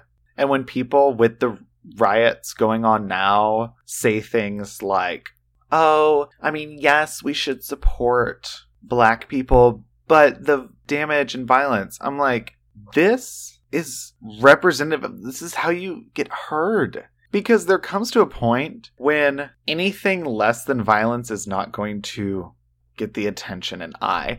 And it's difficult. I mean, it's an uncomfortable thing because hmm I hate violence as a whole. I mean, even even to the point of like how much our movies and entertainment is like soaked in like violence and murder and shit. Like I hate it. But there is no part of me that doesn't fully understand when violence and when writing is justified because because what changes took place when football players were kneeling. I mean, first off, white people freaked the fuck out at that. Right. But, you know, what took place? What do you expect? Everyone is is saying like, well, if it was just peaceful protests and only it's been peaceful protests It's been protests forever. Yeah, well, and Ty, you and I were talking about the First Amendment the other day, where we have the right to freedom of speech, peaceful protest, like freedom of writing. What was the other thing? There was another Religion and press. religion and press. And yet, those are the four things that we are constantly stripped of the rights of. That or that not not we. I said we, and I'm going to call myself out. People of color and transgender and gay people, they can be stripped of those rights. Well, one thing that I think is so important to understand for myself, for other members of the LGBTQ community, is that as a gay, cisgendered white man, yeah, there is some shit that it makes my life harder. But I can also walk into a room and the thing that I might get judged or victimized for is not immediately known. Right. If I needed to, I can hide that I'm gay. It sucks, but I can absolutely fucking do that. I don't wear what others will weaponize against me out in the open on my skin. I'm not a person of color. I'm not trans. I don't. I have the ability as a white cisgendered man to when when I need to fucking skate under oppression. Yeah. And people of color, many trans people can't. I just I hear a lot of cisgendered members of the gay community being like, "Well, no, I totally get exactly what it's like. I'm I'm also a minority. I've also faced no. Yes, we've faced a lot of shit. We we face shit every day. It's hard, and I in no way forget that it is much harder for other people. But I also know that I still can hide. I could walk into the Westboro Baptist Church. Why you would, I don't But- know. I mean, no, but like, but a person of color could not walk into Yeah. a KKK meeting. No, I, I I totally get what you mean. it's a, like the when I was saying earlier, the fight or flight instinct. I actually have the option of flight It's not just all when fight. it comes to exactly when it comes to the discrimination against me. I can make the I can actively make the choice of oh, I need to act straight in interviews. It's fucked up that has to happen, but also I have that option, and so many others don't. right. you cannot forget that. And the reason that I don't have to is because of trans women of color who today couldn't do that. Because they fought at Stonewall to give me the ability to do this. And in 1999, the U.S. National Park Service placed the Stonewall Inn on the National Register of Historic Places. And in 2016, President Barack Obama designated the site of the Stonewall riots as a national monument. And this fight for equal rights for the LGBTQ community, it has been long and it's going to continue for a long time. Thanks to the US Supreme Court ruling of Lawrence v. Texas, sex between two people of the same sex finally became legal in the United States on June 26, 2003. I was 10. There is not a gay person alive today that is an adult that was born when being gay is legal in the US. The oldest person right now, if you're listening to this when it came out, that was born when being gay was legal across the US is 17 right now. That's gut wrenching. Yeah.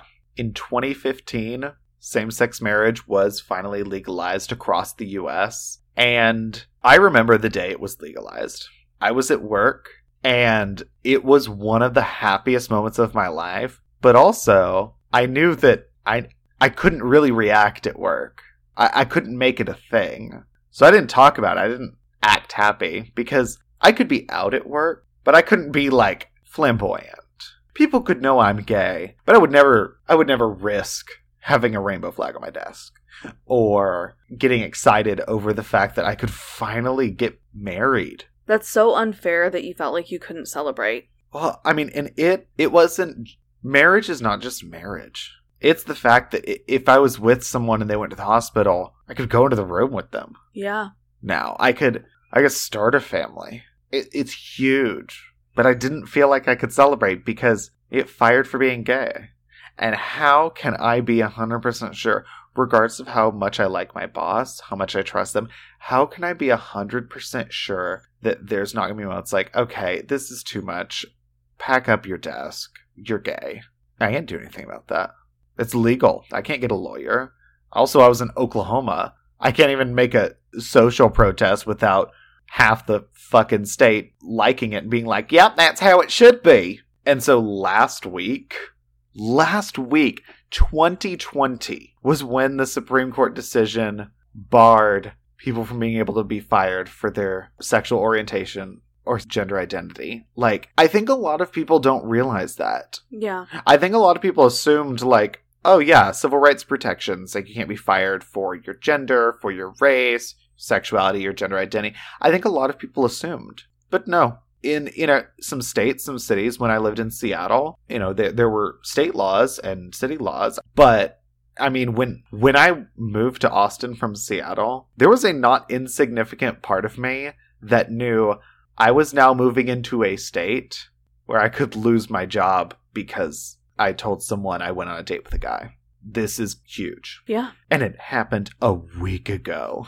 It has been 51 years since the Stonewall riots. And th- there is so much more work to be done. But I need to stress like, we would not be here. We would not be able to live, we being the LGBTQ community as a whole, we would not be able to live as who we are without the work and the determination of trans women of color. And I can say without a doubt that I owe them my life because I fought my sexuality and tried to keep it hidden for six years. And that broke me more than anything I have ever faced. And so I am positive that if I had to continue living that way for the rest of my life, I w- I wouldn't have survived. I would not be alive today if that was my reality.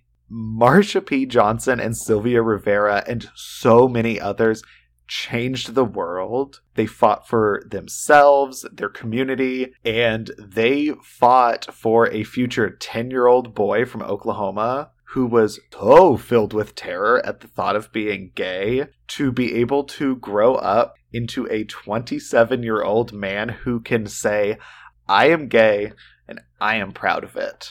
Well, obviously, you made me Yeah. cry here. We're cutting this out. No, I don't think we have to cut it out. This is real. Like this is life. This is I know. this is how this impacts people. And I want I want everyone to understand that we're talking about people's lives here. And and mm-hmm. that's why this episode's so important and why we want to talk about these things because it's not easy. It's hard.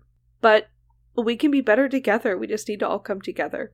And I I so much appreciate your raw honesty and yeah, but just thank you so much for being so pure and real and and sharing your story and sharing your history. And how exciting is that to celebrate your history? Well, and it's just when people say, why is there a gay rights parade and not a s- straight rights parade? This is what the gay rights parade represents. Yeah. This is what pride is. And I say gay rights, I mean gay and transgender and gender nonconforming and everything, every part of the LGBTQ community, every person who has been discriminated against because of who they love or who they are. That's why we have a pride parade yes. it makes me so angry that as a community we've been through all that and understood all that and yet our community is still so plagued with racism so much transphobia so much discrimination and the people doing it you you know what it's like. Yeah. you know everything you've suffered that's a part of what these other members of your community have gone through who are people of color or trans and yet you're perpetuating that. Like i don't understand. It makes me so angry we as a community would not be where we are without trans women of color and we cannot forget that we cannot forget how the only reason we can be who we are is because of people who have different experiences than us, are different than us, and yet gave us the opportunity to be us. Yeah. So that is my case. That is the Stonewall riots, and I need more wine, and yet I my bottle's empty, and I have about a glass and a half left. So You know what's interesting? I never even once saw you pick up your glass and take a drink. I just was so focused on your your what you were telling me. Oh, I was I was drinking the entire damn time, and uh, there there might be a hot second in Brittany's case when I make her pause and I go open up Strongbow because I don't have any wine left, but I might get a Strongbow after. But with that said, Brittany, what case are you doing today? The case that I'm going to be covering in today's episode is the 1992 LA riots. Like you, I have I have a few resources, not as many as you had, but one of the top ones is actually the LA 92 documentary on Netflix. And this is a documentary directed by TJ Martin and Daniel Lindsay, and it came out in 2017. And I do want to say, I, I really implore all of you to watch this documentary. It's uncomfortable, but it is our history we should all be aware of what happened in 1992 during the LA riots. And honestly, to completely understand what happened, there are some things you actually need to see. You can't just read about it, you can't just hear about it. You need to visually see what happened. And you need to hear the progression of how how it started and how it ended. You need to hear that story. One quote from this documentary that it was an interesting scene because it's a scene and it's showing one of the shelters for people who had lost their homes in the riots. And the news is on. And just for a brief moment, you hear the newscaster say, Racism in America is as American as apple pie. And I wanted to vomit. So, yeah. when I say it's difficult, Fuck. I know. When I say this documentary is difficult and uncomfortable, it is. But that's how imperative it is to expose yourself to this and to know and to educate yourself. Watch that documentary. I spanned it over a couple of days. I also read an article from NPR by Anjuli Sastry and Karen Grigsby Bates, an article from the LA Times by the LA Times staff, and an article from the Cornell Law School. So, the beginning of the race riots, it all started with the assault of Rodney King. So, in March 1991, Rodney King, who was a black man on parole for robbery, he led police on a high speed chase through Los Angeles, and he would later be charged with driving under the influence. When police finally stopped him, King was ordered out of the car, and the LAPD officers started kicking him repeatedly, and they were beating him with their batons, and this lasted for 15 minutes. But what they didn't know is that there was a neighbor who was getting this entire incident on home video. George Holliday took the video from the balcony of his Lakeview Terrace apartment, and it shows the group of police officers beating a man with nightsticks, kicking him, as a crowd of onlookers, or, or like officer onlookers, watch. And this clip later aired on KTLA, which is one of the local local news stations. And when I say there were police surrounding watching this happen, I'm not saying one or two. There was a dozen, more than a dozen and they're just like oh commenting on what's happening. I will say, I don't know a lot of the history about the LA riots. I know some and kind of a general context from researching the O.J. Simpson case, the murder of Nicole Brown and Ron Goldman. But as far as what the riots were, more than just kind of the surface level, I haven't educated myself on it. Well, what I'm about to tell you, when I go into the details about the LA riots, you're going to understand why OJ Simpson's defense team had such a strong case and why they were able to say what they did and why he was found not guilty. I still don't agree with that. I think there is a lot of evidence against him, and in far too many cases against black men, there isn't evidence. Once you listen to everything I'm about to tell you, you're going to understand why that was an effective defense. So, Rodney King's injuries resulted in skull fractures, broken bones and teeth, and permanent brain damage. So, this is not just a bully on the schoolyard beat up. They were beating the shit out of him. They were beating him to death. Yes. Four officers, three of them white, were charged with excessive use of force. Sergeant Stacey Koon, Officer Theodore Briseno, Officer Timothy Wind, and Officer Lawrence Powell. Their trial was moved out of LA into a suburb in Ventura County, Ventura County was a predominantly white community. I think I think in the documentary they said like 1 to 3% of the people were black. After the trial, jurors were not convinced that an 81 second videotape of the incident represented the entire story and what happened. And so, what at the beginning of this case was thought to be very open shut, it was actually resulted in, you know, the jury said this was an incident that was a reasonable expression of police control toward a black motorist. Are you fucking kidding me? I wish I was, but I'm not. That is what they said. So, this verdict essentially declared a war in LA. It was between races, communities, blacks in the LAPD, because it was made abundantly clear that blacks were not receiving justice in America. So on April 29th, these acquittals were announced around 3 p.m. And then less than three hours later is when the riots started. Residents were setting fires, looting, destroying liquor stores, grocery stores, retail shops, and fast food restaurants.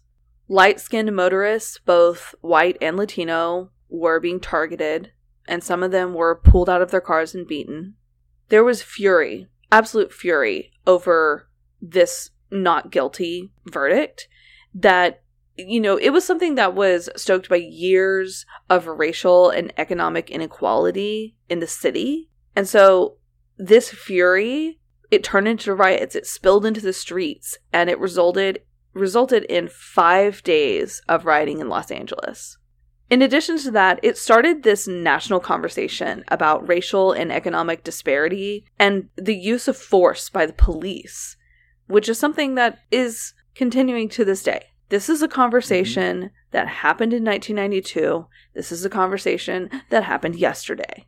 That's fucked up. This is a conversation that happened a hundred years ago. This is, I mean, this is a conversation that keeps happening over and over and over. And at what fucking point I mean, are we going to do something about it? For real. I mean, literally, police forces and like city and state and like organized police forces have roots from the Confederate South specifically to find escaped slaves. And once the Civil War was over and slavery was made illegal, to continue the oppression of black people, to continue enforcing Jim Crow laws, specifically you cannot separate the history of policing from its racist targeted roots. No. And how those ideas continue to perpetuate today. Exactly. One thing I do want to bring up, and I want to make sure this is understood, because it's not talked about enough. Not all of the protests that were happening in Los Angeles were violent. Some of it was peaceful. Some of it was at church gatherings. And and this is how the response started. In downtown LA at the Parker Center, there were protesters peacefully chanting, No justice, no peace. But eventually, things did turn towards violence. The fires were started throughout the city. And the riots first began at an intersection in South Los Angeles, Florence, and Normandie, with rioters throwing cans, rocks, and bottles at cars. And this is when people were even being pulled from their vehicles, doors being ripped off their vehicles, cars set on fire, cars flipped over. But as people were being beaten, there were also people pulling them to safety. So I, I just want to make it clear that violence was not on everyone's mind. And there were many people in the black community that did not feel like this was the way to vent their frustrations.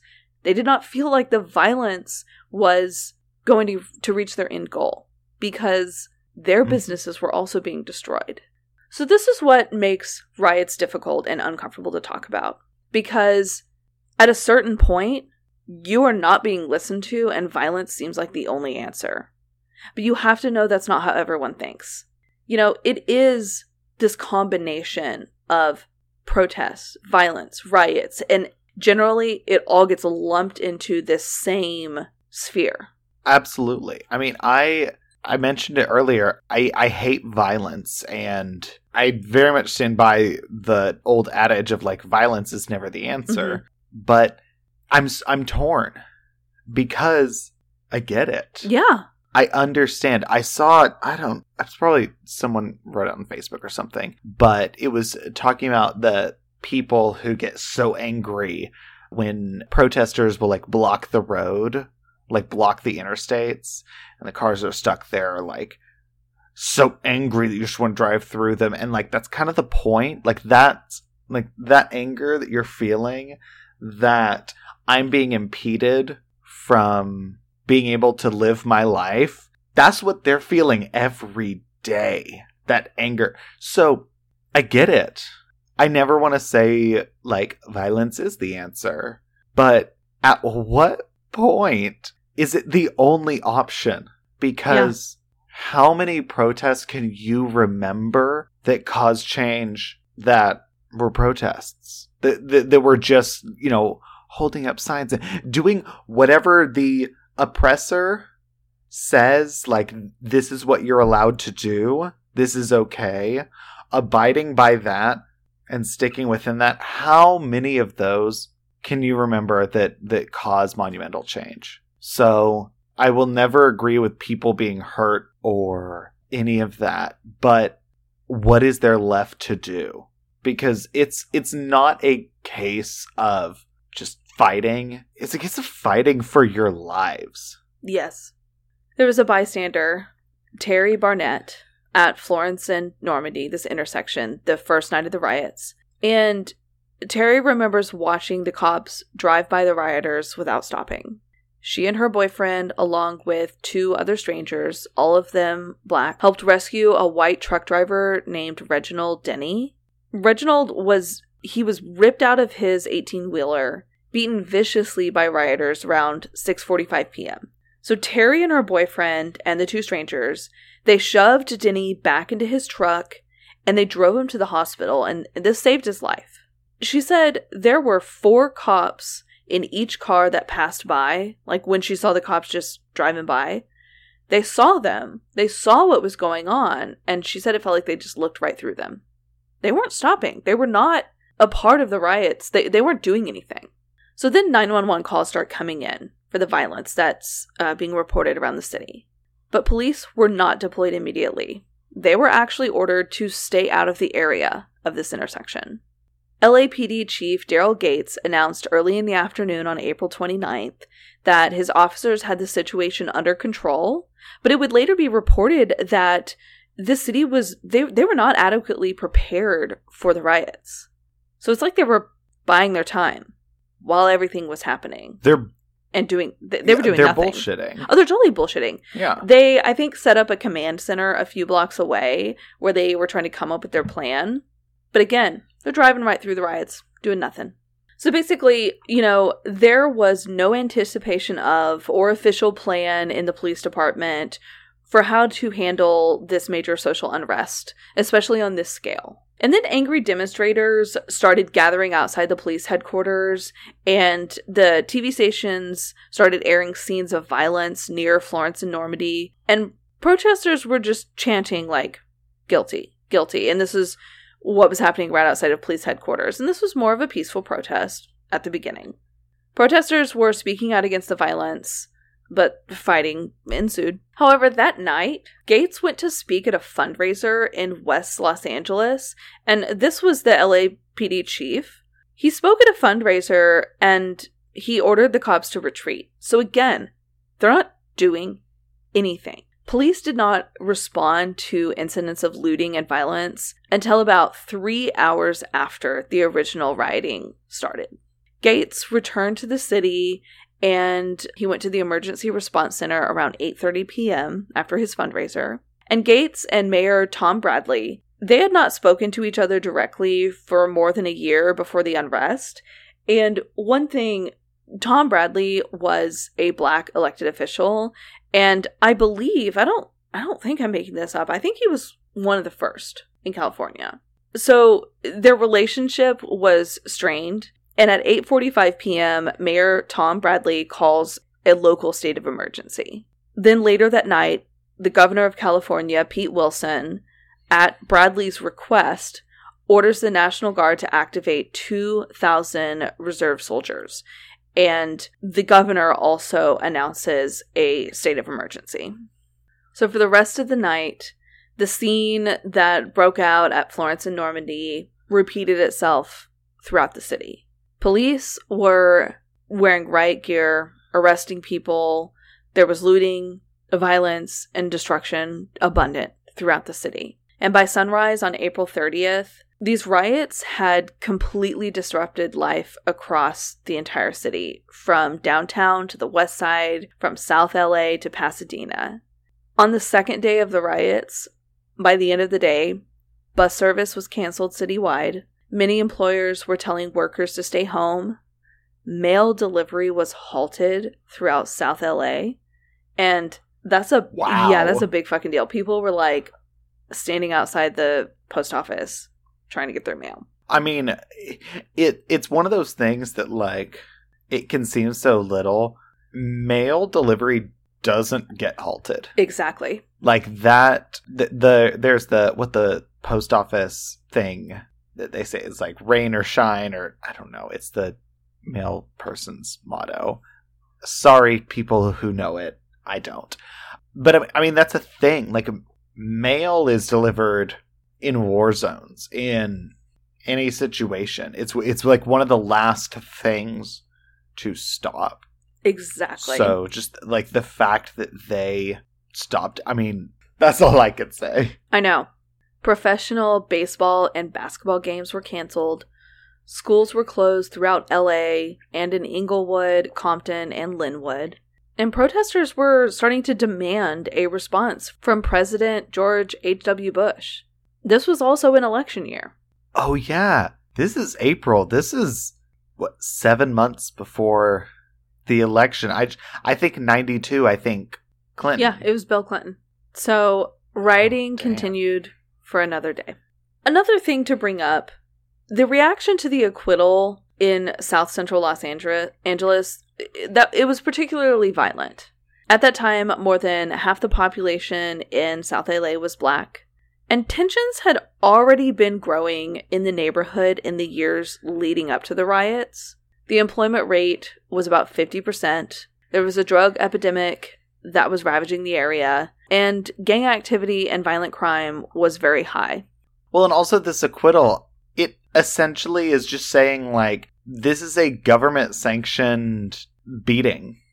Like this is just a physical embodiment and got national attention of shit that the community's dealing with every fucking day. Yeah, it just happened to be caught on video. Exactly. And it's and the fact that it's caught on video and still acquitted, it's it's literally saying like, "Oh no, we know this is happening." And Exactly. And that's what I'm thinking because, like, the fact that the jury was like, oh, I know that we saw like a video of this happening, but that's not enough. And I'm like, at what point is that not enough? There also was another contributing factor, though. The same month as Rodney King's beating, a Korean store owner in South LA shot and killed a young 15 year old black woman named Latasha Harlins, who was accused of trying to steal orange juice. But it was later discovered that Letitia was clutching the money to pay for the juice when she was killed. She was shot in the back of the head. The jury found the Korean store owner guilty of voluntary manslaughter, which was an offense that carried a maximum prison sentence of 16 years, and the jury was recommending that maximum sentence. However, the trial judge, Joyce Karlin, did not accept the jury's sentencing recommendation and instead sentenced the woman to five years of probation, 400 hours of community service, and a $500 fine. she was murdered for paying for her orange juice. And let's completely side note because it's not any part of what actually happened. Let's say someone did steal orange juice and they get murdered for it. Right? Are you fucking kidding me? And then I didn't know that judges could do that, actually. I didn't realize that judges could be like, Yep, that's what you were charged. That's what they've decided. You know, jury of your peers. You know, actually, though, this. Are you kidding me? Everything that could have gone right to serve justice, which, I mean, shit, the fact that it's voluntary manslaughter means not. But the fact that things lined up for this person who deserved to be charged and go to jail for this actually did for fucking once. And then, nope, that's still not enough. I know. And there was definitely already tension with the Korean and black communities because in South LA, it was a predominantly black community and all of the shops and stores and business owners were Korean. So there was like this this unrest between the two races was already there. But this incident heightened those tensions between Koreans and blacks, and it intensified the black community's frustration with the criminal justice system. They were, like you were just saying, literally like the jury found her guilty and wanted to give her the maximum sentence, and the judge was like, nah, here's a fine and some probation and 500 bucks. Also, the the discrepancy between the recommendation and what it is. Like, 16 years in prison to probation and fine. It's not even like the judge was like, oh, well, extenuating circumstances, 12 years in prison. Still fucked up, still not okay. But it took it down to like basically a no punishment. Yeah. Not basically, literally a no punishment. Brought it down to something that's a mere inconvenience. So, a lot of the looting and destruction was happening to Korean owned businesses during the LA riots. At this time, the community's anger was also deepening against the LAPD. Black people said they did not feel protected during times of need, but instead they reported being harassed without cause by the LAPD. And this was something that was going on during the riots and well before, as we have discussed. And well beyond. I mean, stop and frisk laws I saw a John Oliver episode. I feel like I say I bring up John Oliver in almost every episode, but he mentioned a statistic in the New York stop and frisk. It was like 59% of the people that were stopped and frisked were black and like 20% were Hispanic or Latinx. Like it's so targeted and his God, what did he what was his analogy? Oh, he he said what you'd have to do as a white person would be like doing cocaine off your dashboard to actually get stopped by police. That's so real. It is. There was very little police support in Koreatown, and so owners started taking protection into their own hands and they began arming themselves. And so when people were looting and breaking into their shops, like they started shooting the police weren't there, they weren't protecting Koreatown, and so the business owners decided they would. I don't understand the mindset of property before people. I don't either. And I, I never have. I know for a fact, and because it's something that, you know I've been asked multiple times, like you don't own a gun. What if someone robs you? And I'm like, let them rob me. Nothing I own is worth killing someone over like how, how is stealing or property in anyone's mind above a person's life? On may 1st which was the third day of the riots rodney king actually attempted to publicly appeal to los angeles residents and ask them to stop fighting. So he stood outside a beverly hills courthouse with his lawyer and he gave a, a short but very moving speech. And he said, People, I just want to say, you know, can we all get along? Can we get along? And he asked them to, to stop the violence. It was also this day that President Bush gave his statement and he stated that he directed the Justice Department to begin conducting their own investigation into the officers just an hour after the verdict was read. And I listened to his address, and to be honest, it, it was disgusting. It felt like he was acting like he was just now realizing that America has a problem with racism. And, and he said he would react with whatever force was necessary to restore peace. But the way it came out, he never once mentioned racism. He never once mentioned the true issues of what was happening in LA. It was more so about, we gotta stop the violence. And it, to me, I feel like it means he missed the point. He completely missed the point or didn't care about the point. Uh, yeah. I mean, you texted me while you were doing your research, and the fact that it just seeped with his white privilege that he can be like, this is a social problem, and not understanding that this is a race problem and a, a racism problem that has been facing America since it was founded. Yeah. On May 3rd, the Reverend Jesse Jackson met with leaders in Koreatown to urge an end to the animosity between the black community and the Korean community. Jackson went around the city from the beginning of the day until like well after midnight, pleading for an end to the violence and a renewal of hope. He met with the crowd at a post office on 43rd Street and Central Avenue, and the crowd was very weary. But he, he met and prayed with victims of the riots at an Inglewood hospital, preached in a mostly white church in Pasadena, and then he also visited a lot of the black churches in the community as well.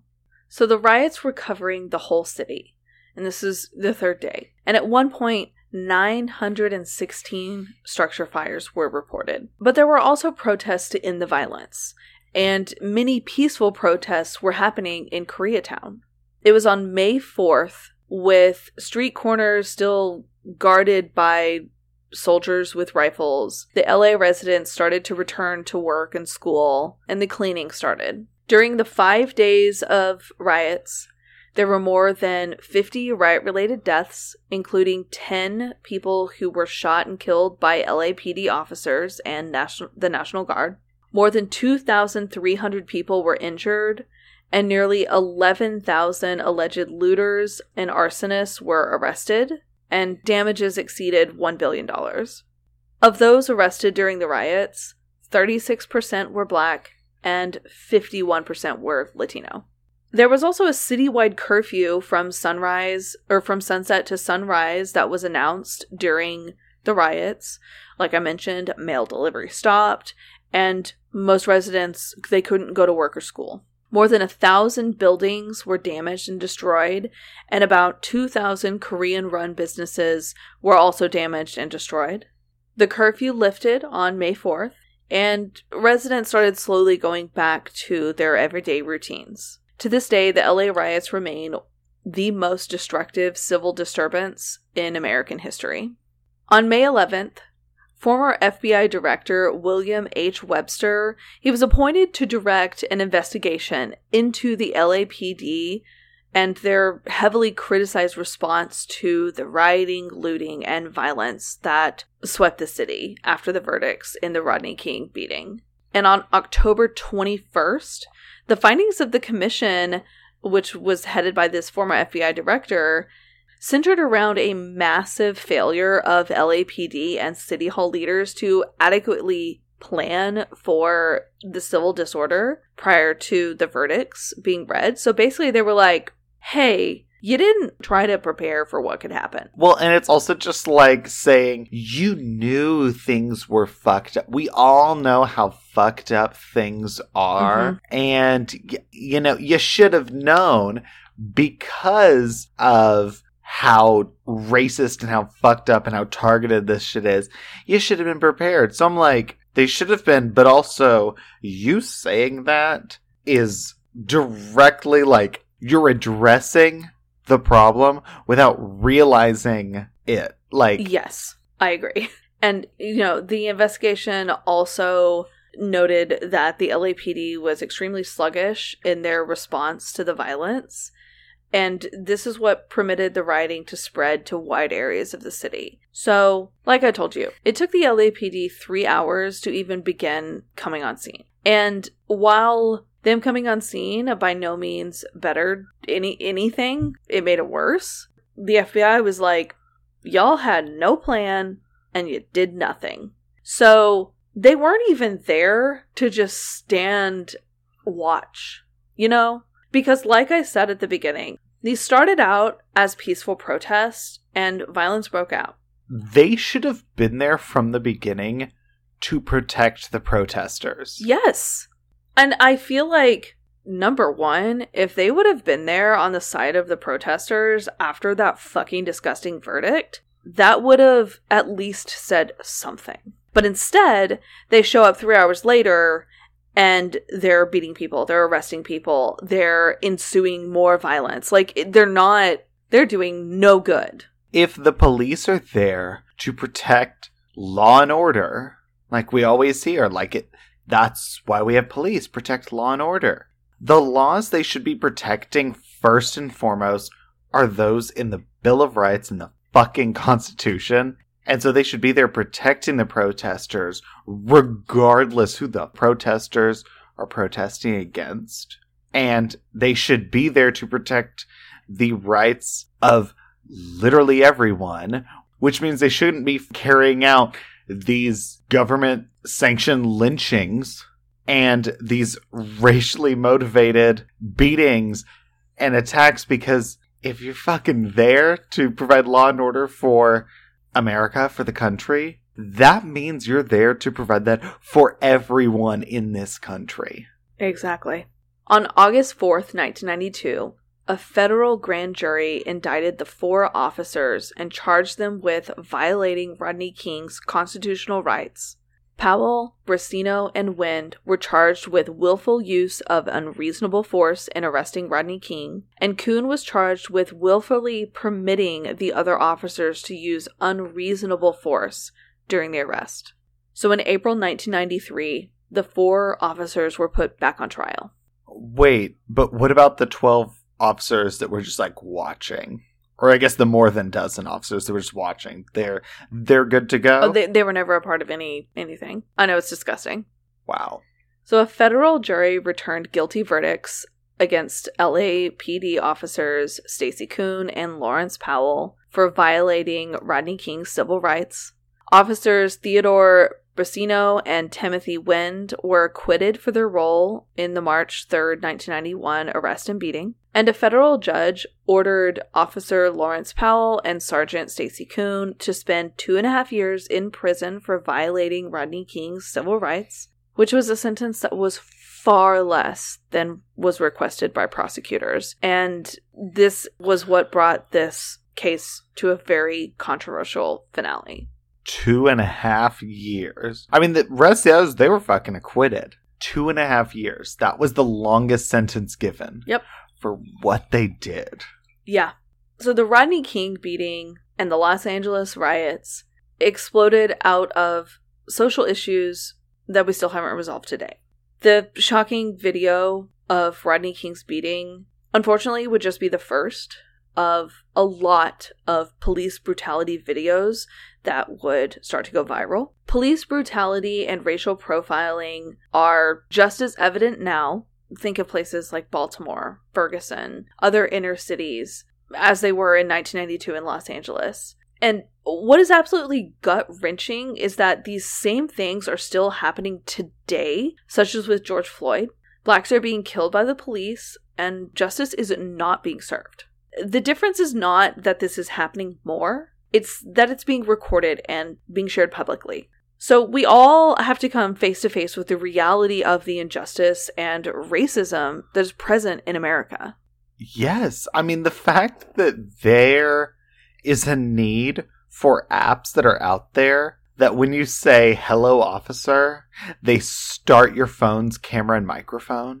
Because that is the difference between life and death. That is the difference between justice and nothing for so many people.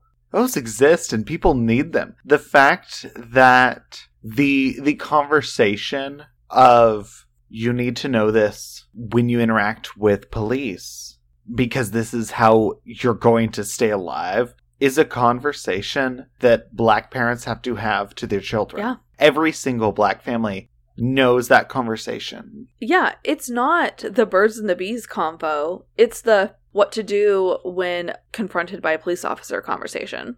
And the fact that as white people, if I got pulled over for a speeding ticket and I was in a pissy mood, I could be like, yeah, give me the ticket, whatever. Like, come on, give it to me. thanks, bye, and never once think that I'm going to end this interaction dead. Exactly. That is such a that is such a point to make because we do that shit. I get pulled over and in my head I'm like, okay, how do I get out of this? Do, do I cry? Do I kind of flirt? Like, how am I going to get out of this ticket? And I broke the fucking law. I was speeding. And not once do I have to think about going to jail or being killed. And black people think about that every time they're pulled over. The thing is, when I get pulled over, I'm annoyed. I'm not scared. And like as a white person, I have the privilege to be annoyed at getting a ticket or even just like, oh, now I'm going to be late to wherever I was going and not scared. And that is my white privilege. Yeah. Listen, black people deserve better. All lives don't matter until black lives matter because they are a part of all lives. And these riots and and what we've talked about in this episode, this is what oppression does to people. And if this is something that you don't understand, that is because you are lucky because it means you have not been oppressed. And with that, this is Blood and Wine signing off. XOXO. Bye, you guys. Bye.